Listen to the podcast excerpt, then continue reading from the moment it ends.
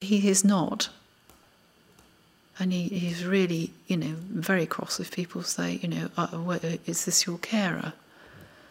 Um, he gets gets very upset about it. He says, no, she's she is not she's not in the state to be cared for yet.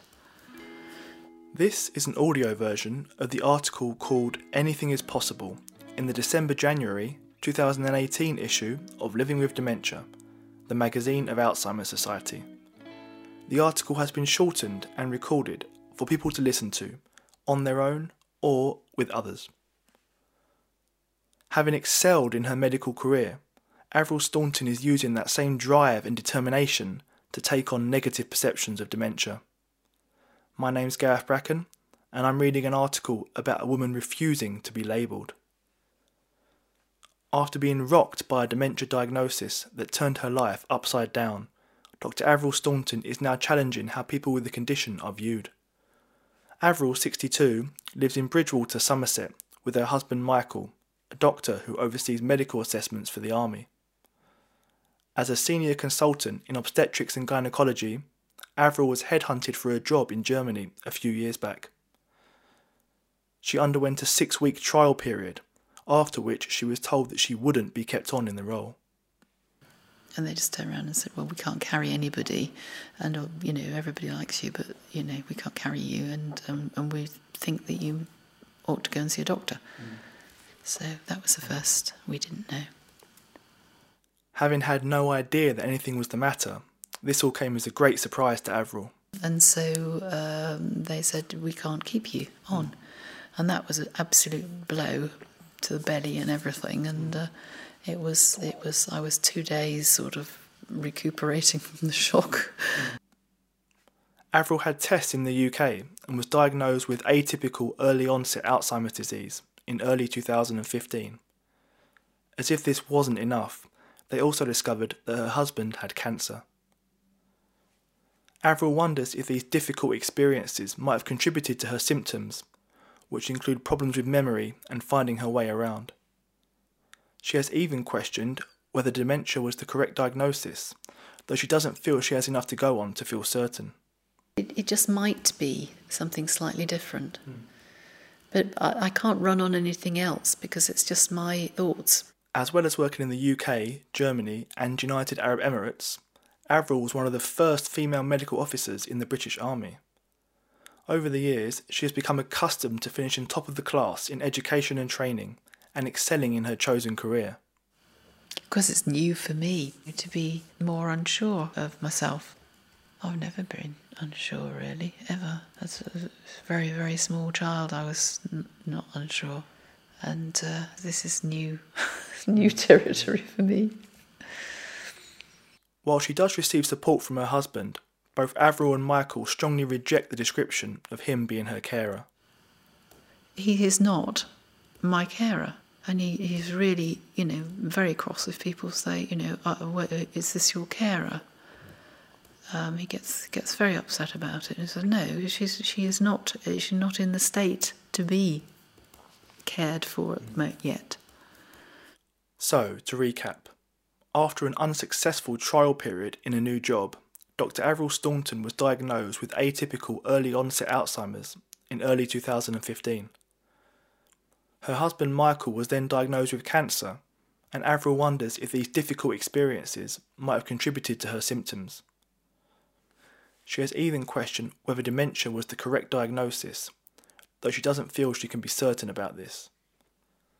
Avril and her husband both strongly reject the description of him being her carer. Following Avril's diagnosis, she and Michael attended a dementia training session for some of their former medical colleagues.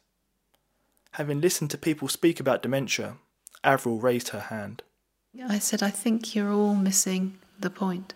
I said, um, You're missing the elephant in the room and they'd been talking about you know what we could be doing and what we could be doing for the whole thing, but they'd forgotten to they'd forgotten to say you know um, it's the patient is the one that you know they've been discussing everything but the patient that we were talking about so that was the elephant in the room um, so that's quite interesting on another occasion Avril and Michael were due to speak about dementia to a group of local people, including medical staff and carers, at a local rugby club.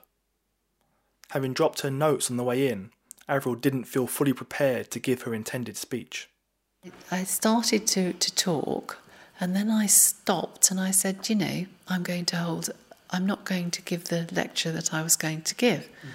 I said, because um, I think it would be better if I just gave you a day in my life.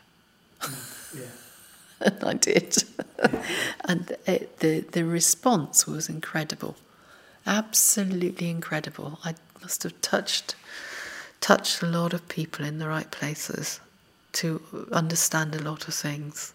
Avril and Michael are planning a trek up Mount Kilimanjaro in Tanzania, the highest mountain in Africa, for March next year. The couple want to recruit other people with dementia to join the trip to prove that they can still complete such challenges while also raising money.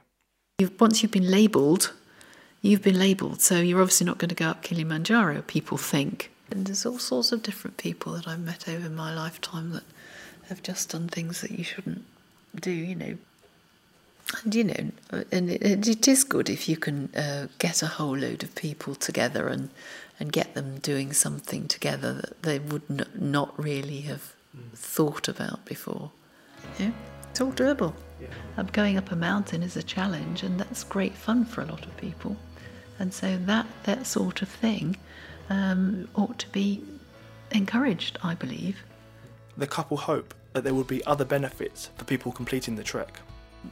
Michael has always, my husband's always uh, believed that um, if you put uh, put somebody on on a mountain, um, you can you can get them you know get them going and you can get them uh, healthy.